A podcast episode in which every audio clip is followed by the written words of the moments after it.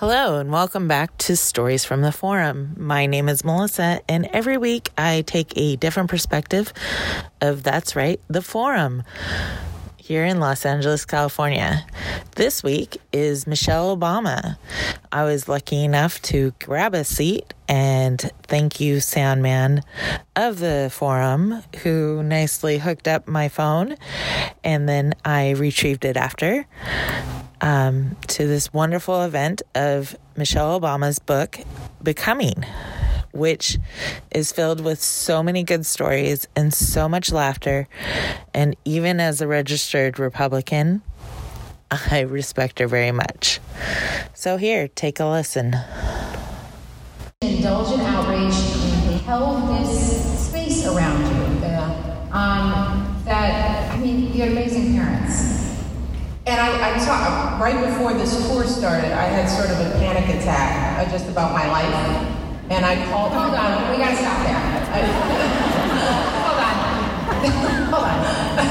If Michelle Obama is having panic attack, we need to talk about it. Because we identify. And so, can you just unpack that a little bit? Okay, well, let's just think about this. All right, I'm still Michelle Robinson. Yeah. Right? The forum is filled up. And my mother is the kind of person, wait, wait, y'all. But my mother is the kind of person who says, why are all these people here? And I'm like, I don't know, Mom. I, I, I, I agree. I mean, she's like, who are they coming to see? And it's like, Mom, I am Michelle Obama. She's like, yeah, but I don't. know. Are they coming to see? Is there is there music? is there a band? And I'm like, nope, nope, nope. So that can get in my head every now and then, and I start thinking, man, who do I think I am? Like doing this big tour. I mean, what if it's all just a bad book? You know, I, so I have those those times. So I was sort of having a little panic attack, and Barack had to sit me down and say, the book is great. You're going to be great. You're fabulous. He's so sweet. And I called my brother because I was having all these emotions because I, I think because I'm like my mother, you just sort of downplay everything. You don't ride the highs too high, you don't ride the lows too low. And that's how she parented us. Like Malia said in the clip, all throughout the campaign, all this that we were doing, I was so busy trying to let the girls know that this is not a big deal. And you have to go to school and you have to behave yourselves and not act like you are not special. Just keep it going. Yes, it's a crowd. It's a crowd. It's not for you. Go sit down. Nobody cares. You know, act right. Stop whining. You know, I'm still doing all that. So they're sort of like, well, yeah, this isn't a big deal until election night. And they're like, Dad, you know? There are people crying. Mom said this wasn't a big deal. That's like my mother, you know? So I realized I spent eight years just trying to say, this is, you know, we go to parent-teacher conferences and there'd be SWAT guys on top of the roof, you know, security. And I tell the kids, it's normal, just go to school. This is how we're living now, just don't look up. That's not for you. I'm living like that. So the weekend before we started, I had a panic attack. It's like,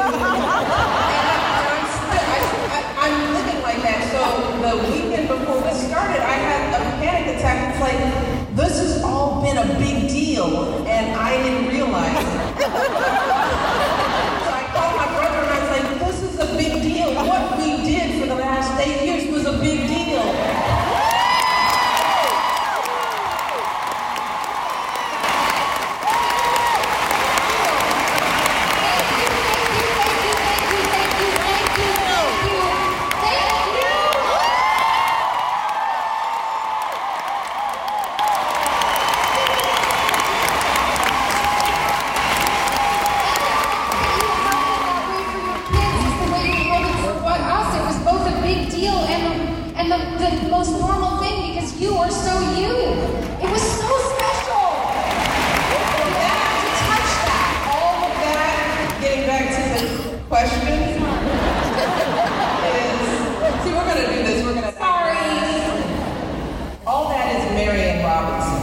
And that's what she's been in our lives. She's been that sort of constant when we had trouble, she was just sort of always a silent, effective advocate.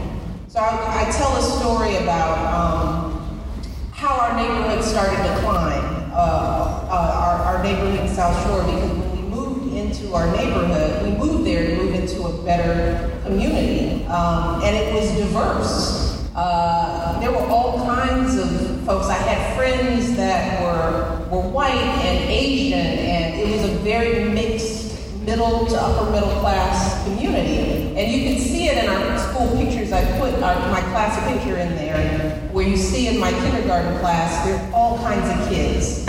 Um, by eighth grade, it was all African American, and what was going on at the time was what was called white flight.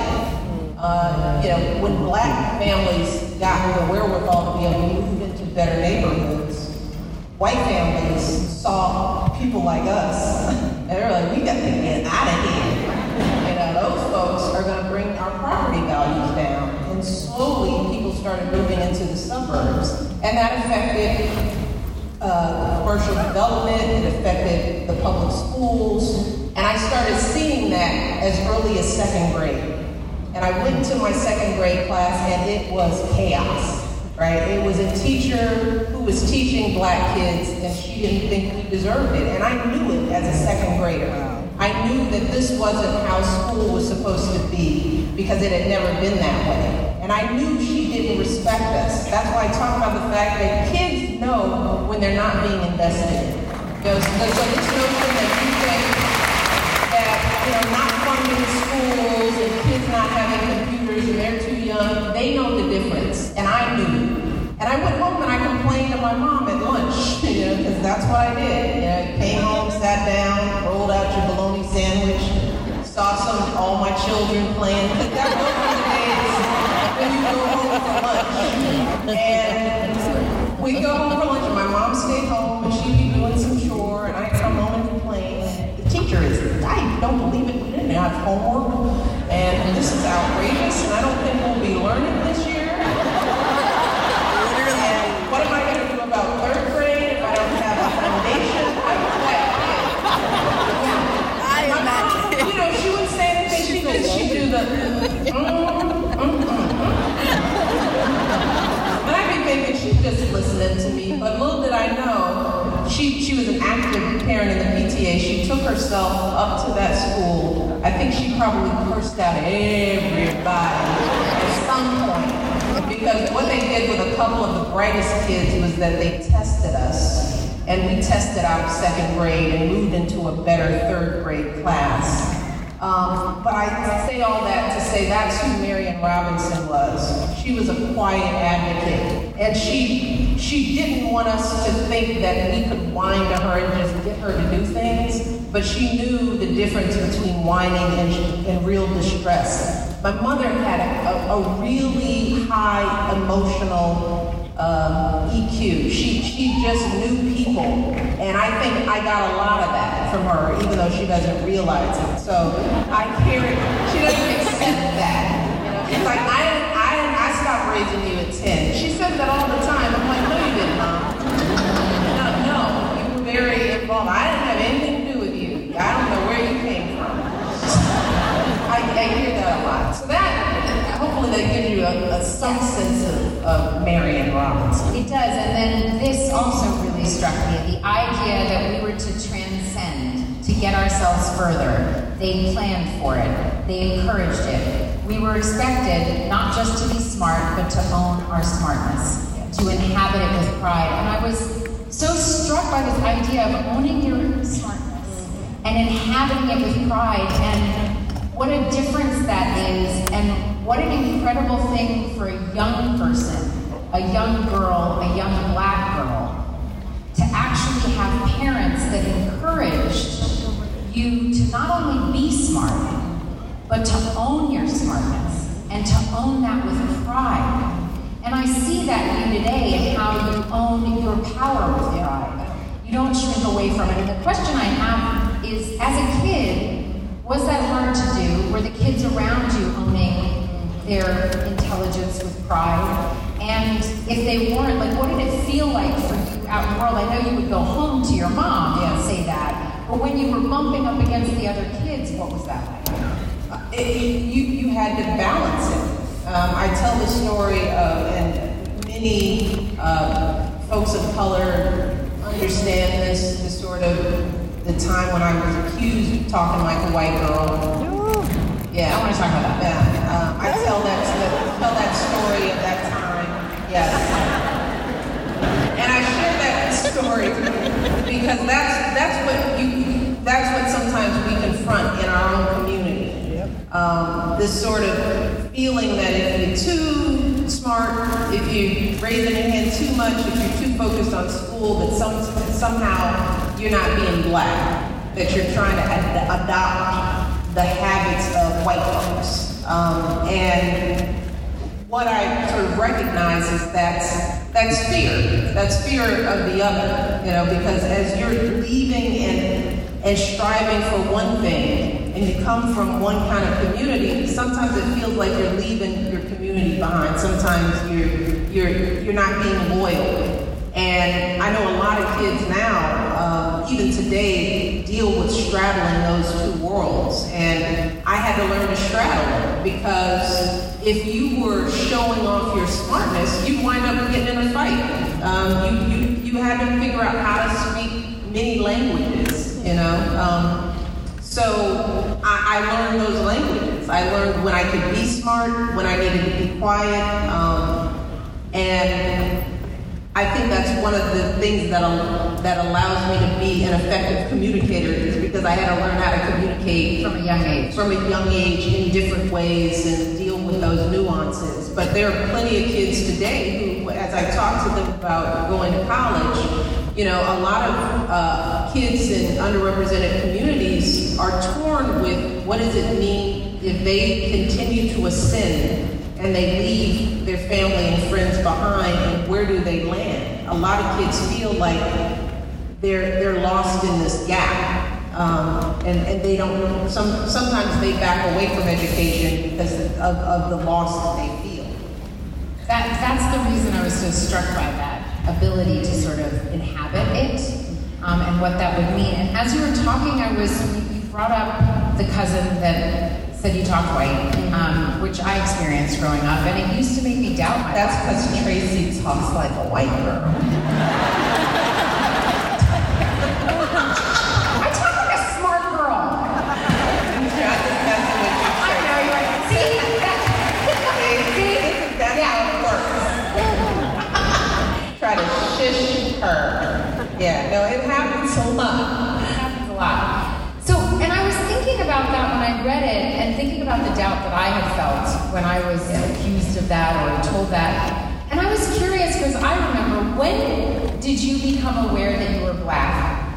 How do you define blackness? Is there a way to define blackness? And is that even an effective question? you know what I mean? Like, I'm curious. I know that we're dealing with, like, if someone says you talk white, then that means there's a way you should talk to be black.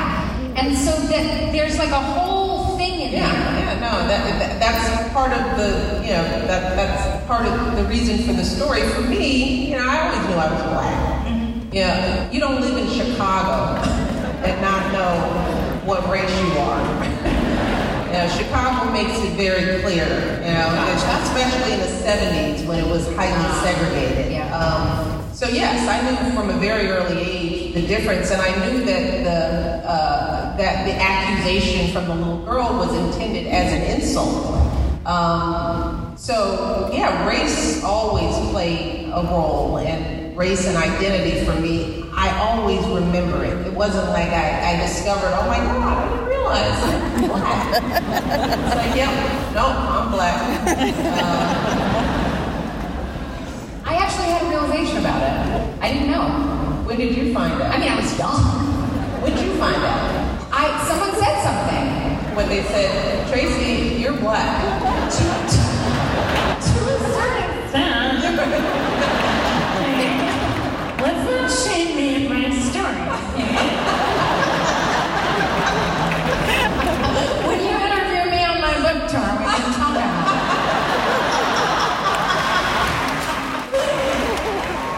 I feel like we should move on. Okay. Question, no, no, I mean, because I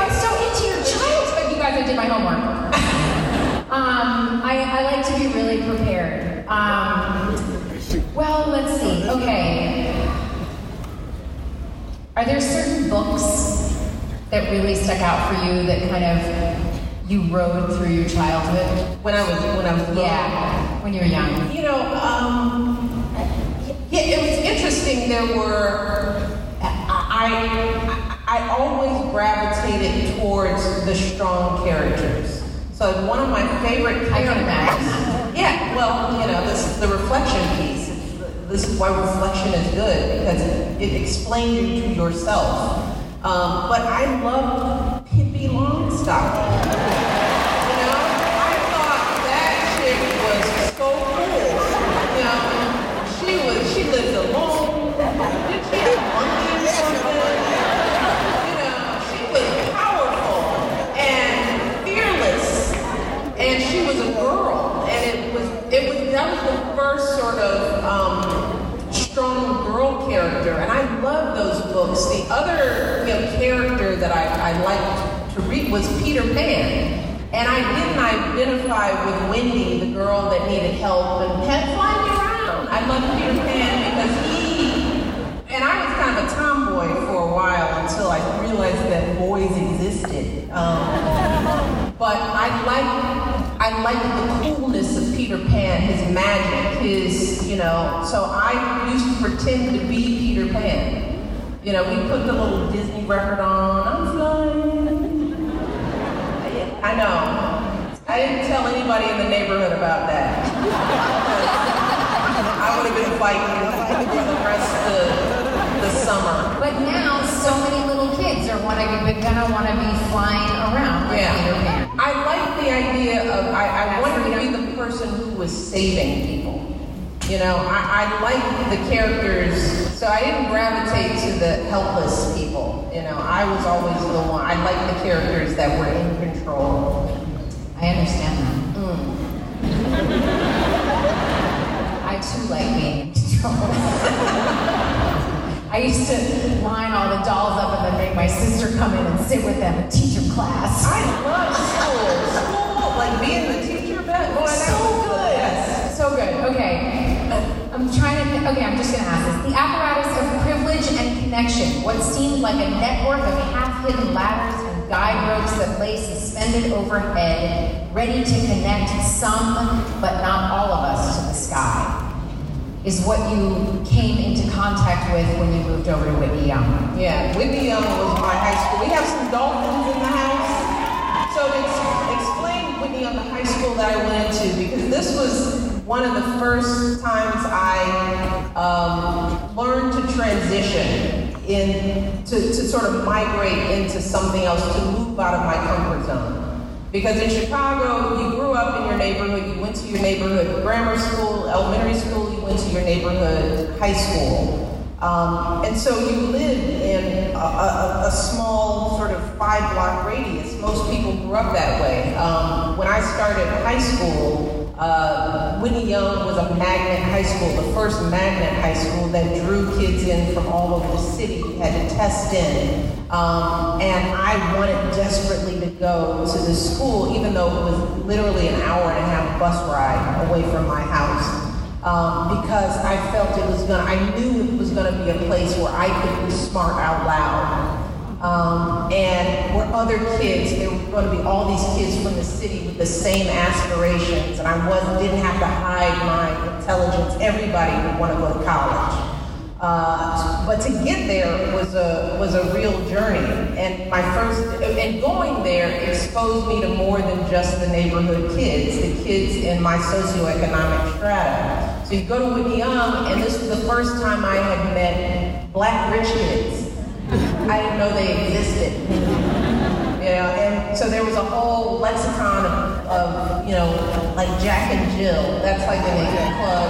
Yeah. Yeah. So people belong to Jack and Jill. And I was like, what's that? Know, I had I had this vision of people with buckets. doing things. And I didn't realize it was where black kids, privileged black kids could meet each other and they would go skiing. I had never heard, I didn't know black people ski. Um, black people, I met black people who lived in downtown in condominiums and whose parents owned companies that I had heard of. This is where I met one of my good friends, uh, who was the daughter of Reverend Jesse Jackson. And that's when I got exposed to so much more than what I could have learned in my neighborhood. But I realized that if I had stayed where I was, I wouldn't have even known about these hidden ladders, you know, about these relationships, networking. You know, I realized networking exists. All these kids kind of knew each other, and here I am walking into Whitney Young from with an hour and a half bus ride. You know, these are kids who had cars.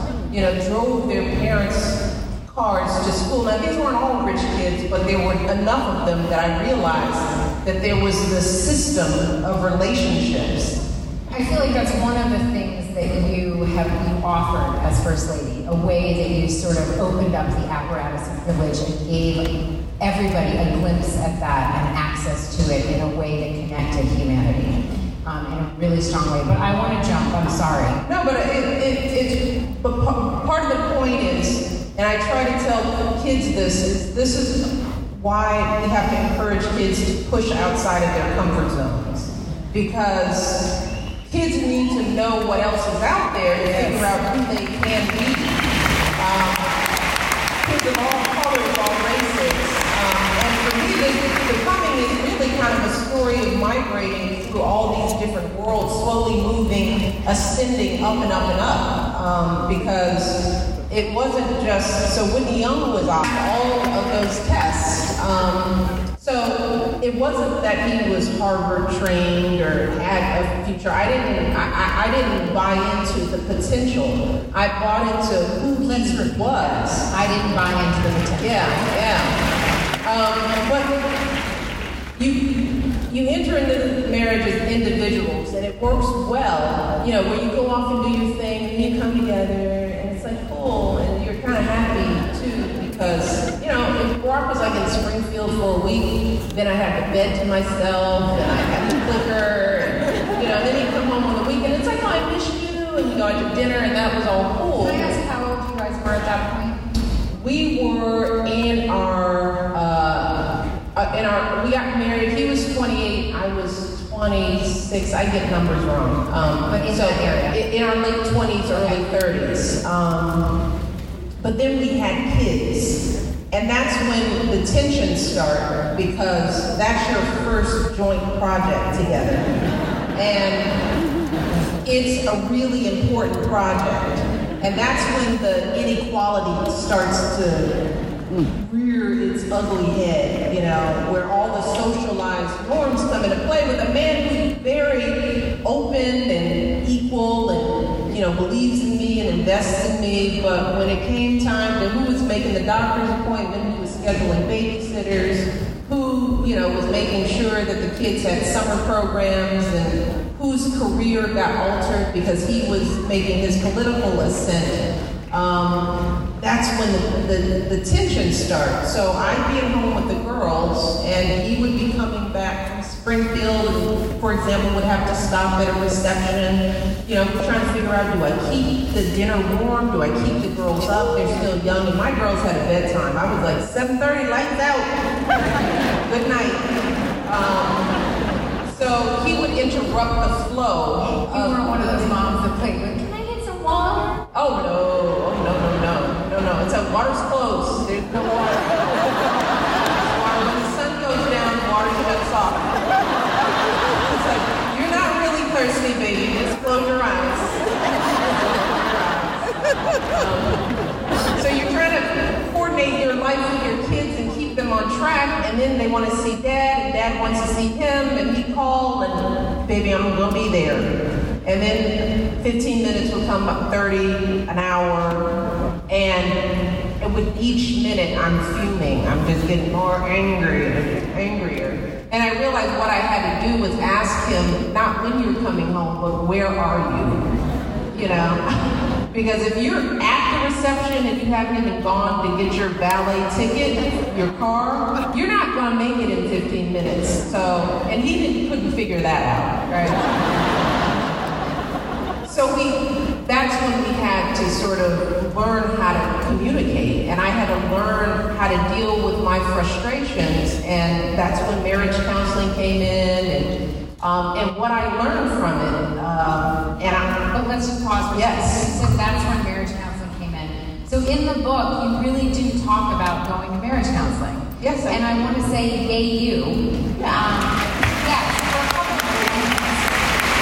Normalizing a tool that is out there Yeah. that has so much stigma on it, and debunking the idea that if you go to therapy, you're crazy. well, that's yeah. But these these Yeah. exist. These these sort of ideas exist, and I thought it was really important. And thank you for revealing that with such honesty, because I think it's one that we all need to hear. And you know, there's a way that we put you on a pedestal, but you constantly remind us to get our pedestal so we can be up next to you. Well, and also when when I, I know that people look at our relationship, young people look hashtag relationship goals. That's.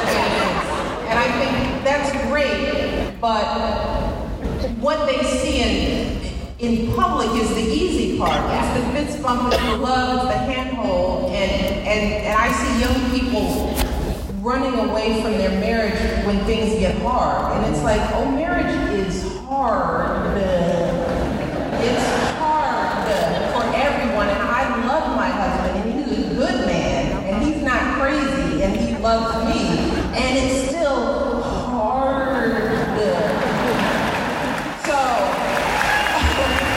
so I want young people to understand what the hard is, so And that old people. and only so you don't run away the first time you have a, a I think all of problem. us are struggling with that. With, Yeah. You know, that space between what you think you should have or should be happening and what's really happening. As if it's something you're doing wrong or you should pretend isn't happening. And there you lay it out in the book in a way that all of us get to stand there next to you and know that like we're not alone in struggling in our relationships. That's in the loneliness that you felt. Yeah. Um, which, you know, loneliness is a part of our lives, but it's like something we think we're all supposed to run from. Whether you're in a relationship or single, it is a thing that you have to learn how to navigate and be with. And for me, I had to recognize that there was a problem in order for me to fix it. Yeah. You know, so if you're pretending like the problem doesn't exist, then you won't get the help that you need. And going to marriage counseling helped me really. It was a turning point for me personally as a as an individual, let alone a turning point in our marriage. Because you know, you go to marriage counseling. I was thinking, well, we're going together, but Doctor such and such, you're really gonna fix him. So I'm going to sit here and explain to you his problems. And I'll sit here and be like, tell him, you know,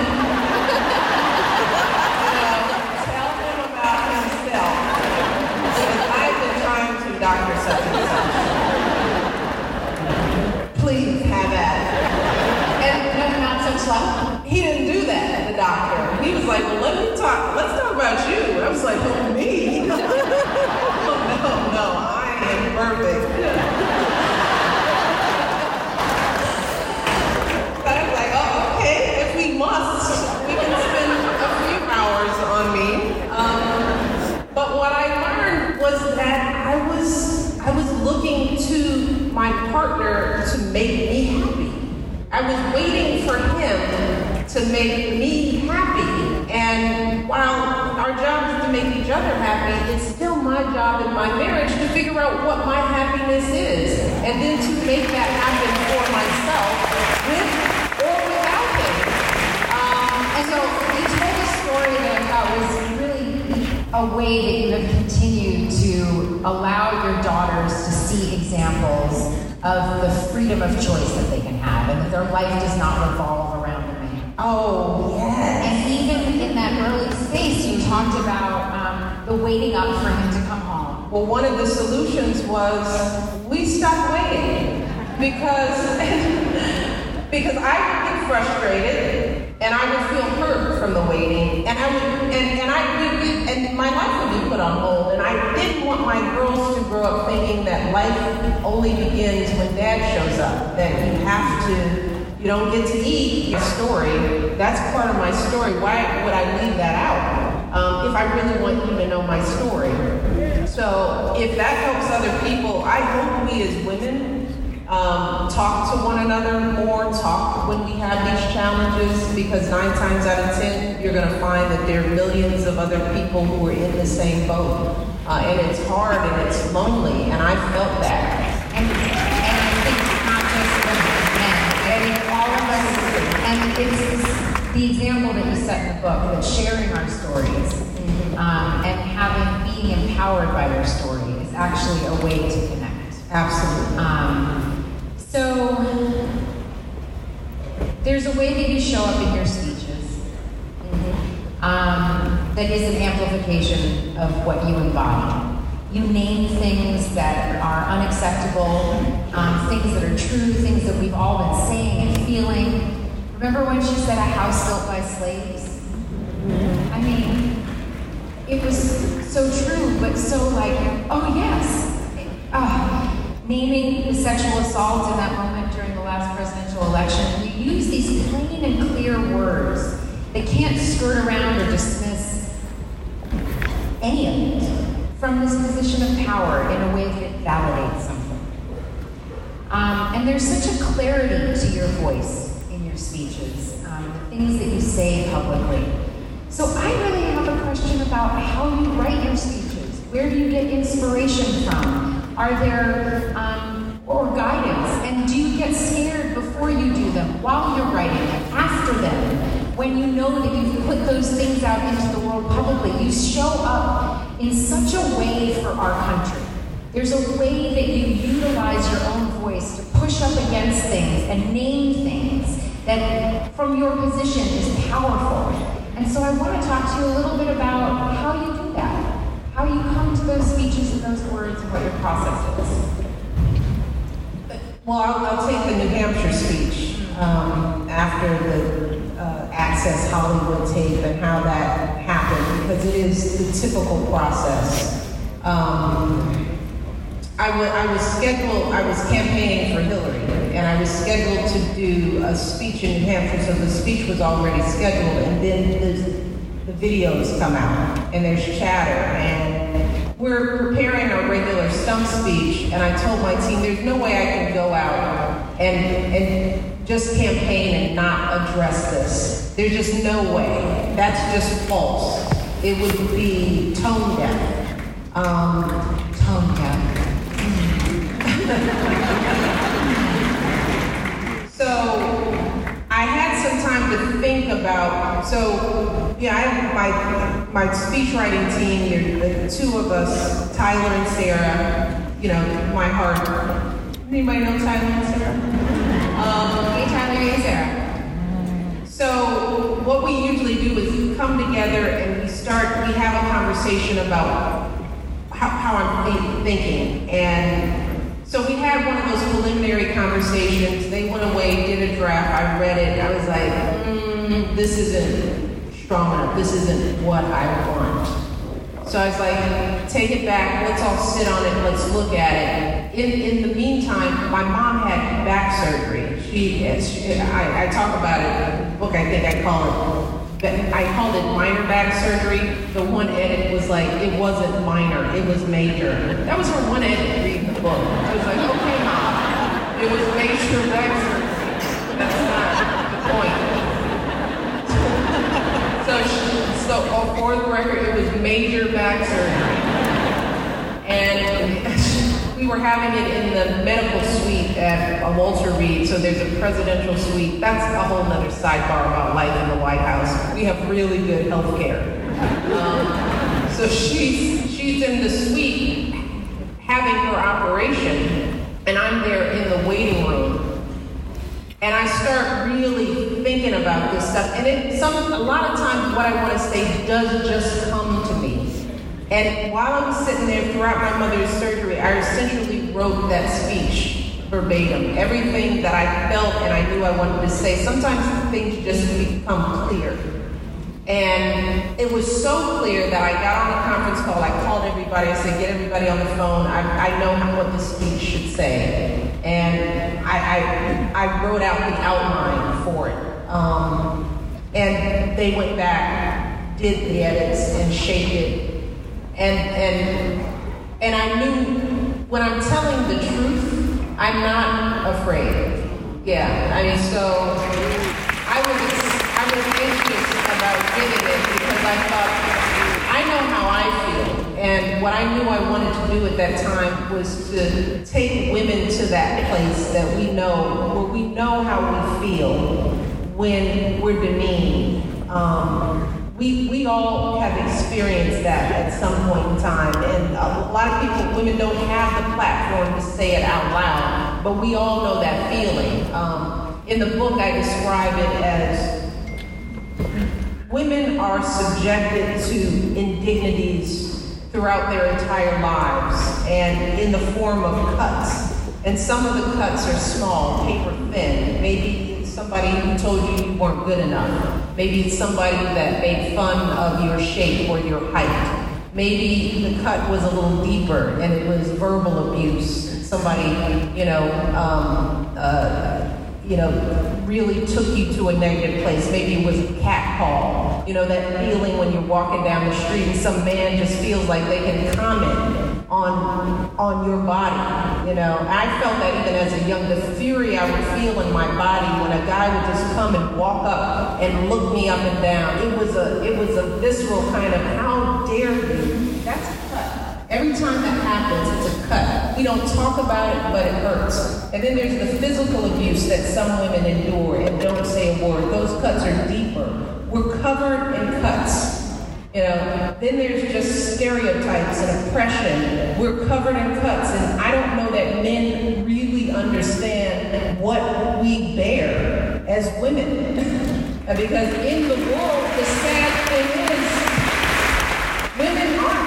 necessarily safe in this world. Uh, we are at risk to being cut all the time. And I wanted to bring voice to that for women I knew every woman knows what that feels like. You know, you're just putting up with some man's voice saying some stuff that is inappropriate and out of line and they think it's a joke and it has a lasting impact. Because even if you don't deal with it you take that home and you're mad and maybe you take it out on your kid. It's that cut you're dealing with and you're bleeding. I wanted i wanted to articulate that feeling for women because my hope was that you can feel that, if women can really feel that, then maybe they'll do something about it because they have the power to stop it, to vote against it. Um, and I wanted men to hear. I wanted men to be aware of it, to voice that this stuff, the things you think are games, the stuff you play with, your ego, that hurts us. You know? Um, so that speech became clear and I was ready to give it. And I didn't really care. It was also a second term. so I was sort of like, you know what? I am done worrying about what people think. You know? It's time to put some truth out there. And the other thing I've always hated as a kid I hated bullies. Hated bullies.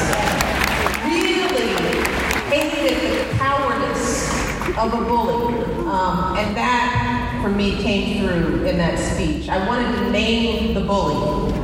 And I wanted the people to be aware that this is what this is this happens in grown-up spaces too. And this is what this is. This is what this is. Um, so that's an example of, of process. It's you know we talk it through. I have clear ideas about what I want to do. They go shape it. We're editing. We're going back and forth. We're editing all through the night. You know if I have something to do because a lot of times I think clearly in the morning.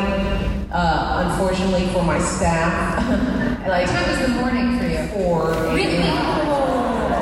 When I no, but when I'm thinking about something, if I have something on my mind, I can fall asleep. I fall asleep just like I'm quiet, I'm asleep. It's more like passing out. For the eight years, I didn't really fall asleep. I passed out, and I'm like, whoa, it's tomorrow. Um, that's how I felt. So I would, but when I was worrying, I had something on my mind. I'd wake up early, and everything was clear.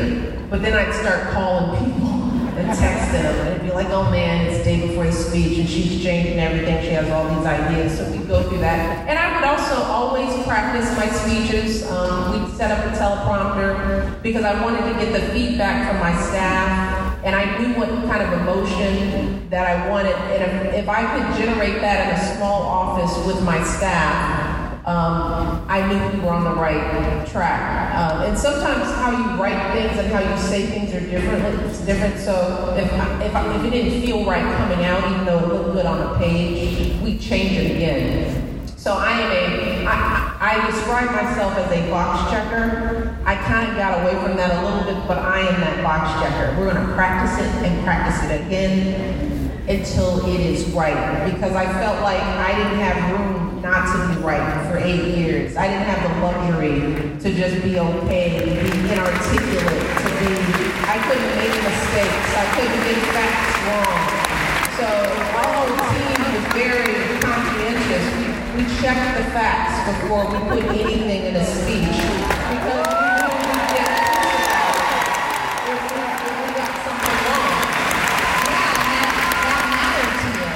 That, that mattered to us, Barack and I, as professional people.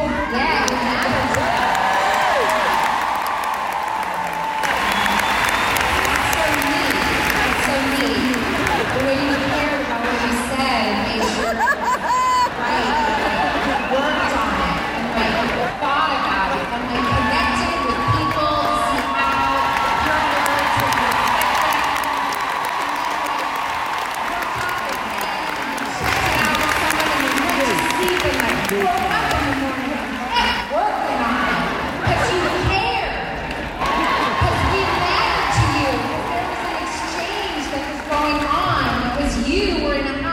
reminded us was actually our house. That's so neat, Mrs. Obama. Tell us about how that went. Maybe we can do that again.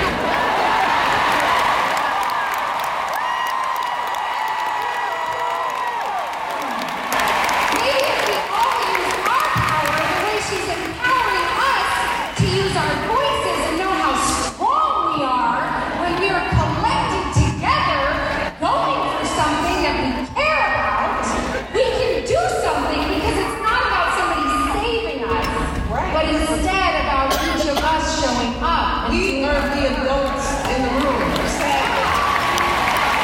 We are the ones we've been looking for. Yes. Yes. Um, so, two questions as we wrap up. I, oh, I know. You guys have to go to work tomorrow.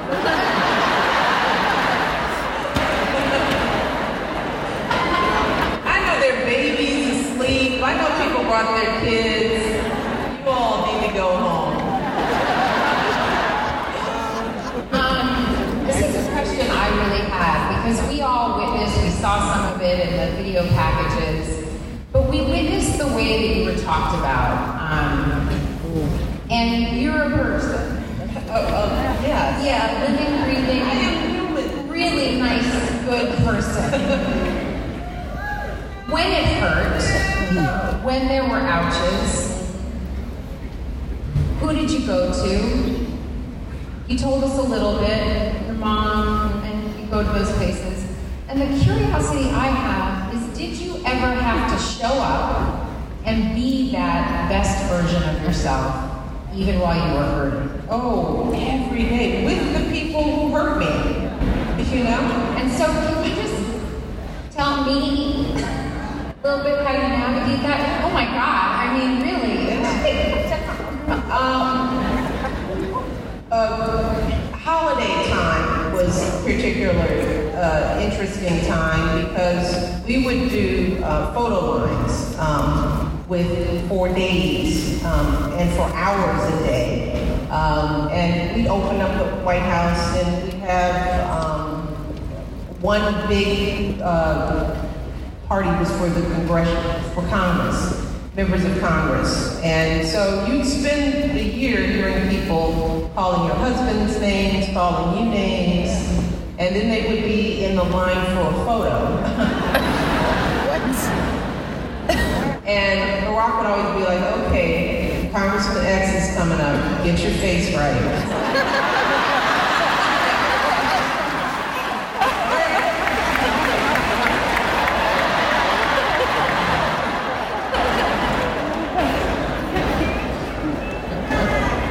You know, but what I would think is, um, what, what would I accomplish? You know, what, you know, and, and you, I always thought that maybe just showing someone uh, a high level of decency would slowly just sort of pick away at some of this stuff. You know, like I would, I would think that maybe showing up and doing your best for your country would just show some of the haters that, like, you know, you, you weren't trying to destroy the world or you weren't a terrorist not born in the country and weren't. I just sort of thought that after eight years of working, even if you didn't agree with us on the policies that just are the life that we were living, which was full of faith and values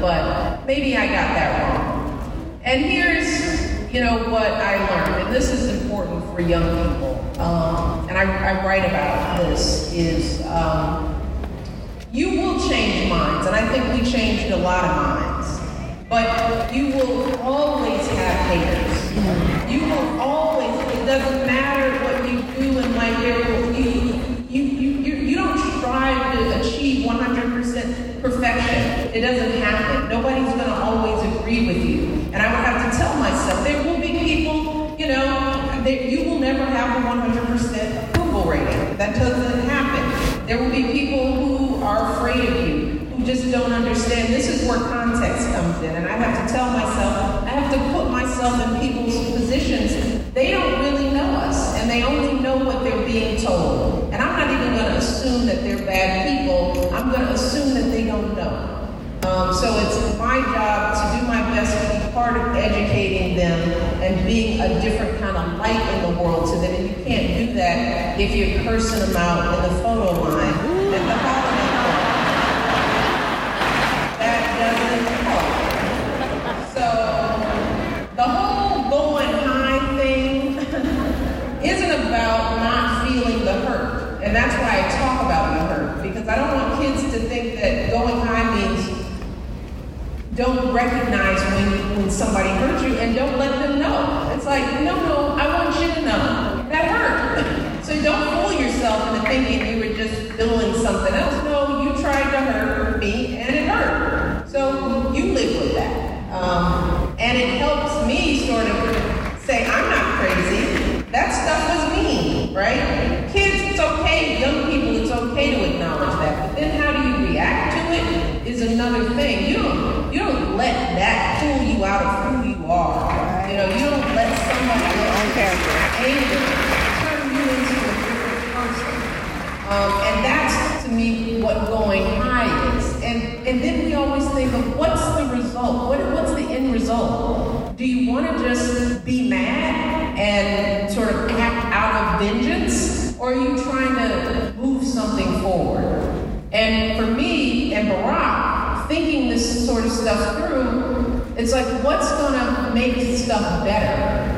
And being mad and going low and, and, throwing as much mud as they do, that just creates fight. It doesn't create solutions. So that's helpful to me in thinking, what am I trying to do and get my ego and my emotion out of it? Save that for my friends and family. And trust me, I go home and I'm like, no, what that?